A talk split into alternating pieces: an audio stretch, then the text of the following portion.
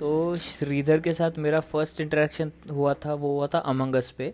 और वो, मैं श्रीधर और प्रथम का हमारा फ़र्स्ट इंटरेक्शन था, और वो बहुत एपिक इंटरेक्शन था मतलब क्या ही चीज़ें थी वो। फिर उसके बाद तो फिर केमिकल की विज़िट रेगुलरली होने लगी तो श्रीधर भी हमारे साथ चार पाँच बजे तक सुबह रुकता था तो वहाँ से मतलब काफ़ी बातें चालू हो गई। और मतलब श्रीधर के साथ तो हम लोगों की काफ़ी डीप में बात हुई है, जो सुबह के चार फोर एम टॉक्स होते हैं ना, वो मतलब श्रीधर बेसिकली हमारा इंस्टीट्यूट का गॉसिप प्रोवाइडर है वो।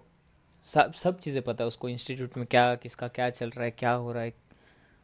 फिर मतलब कुछ चीज़ें जो स्टैंड आउट करती है, श्रीधर के इंटरेक्शन से, वो तो एक है। ट्रिप पे जो घोड़े से गिरा था वो वो बहुत सही सीन था। फिर उसके बाद मतलब उसका ट्रिप वाला चॉकलेट वाला दूध, उसका वो रील देखते देखते सो जाना वैसे फिर एक मेरी अभी और श्रीधर की बहुत सही बात हुई थी। जो मुरथल से खाना खा के हम लोग शिमला जा रहे थे, सुबह के चार बजे हुई थी वो भी बात, वो बहुत सही, वो बहुत सही इंटरेक्शन था। मतलब लास्ट में मतलब क्या ही बोलो अभी हैप्पी बर्थडे तो ठीक है, लेकिन दो चीज़ें बोलना चाहूँगा।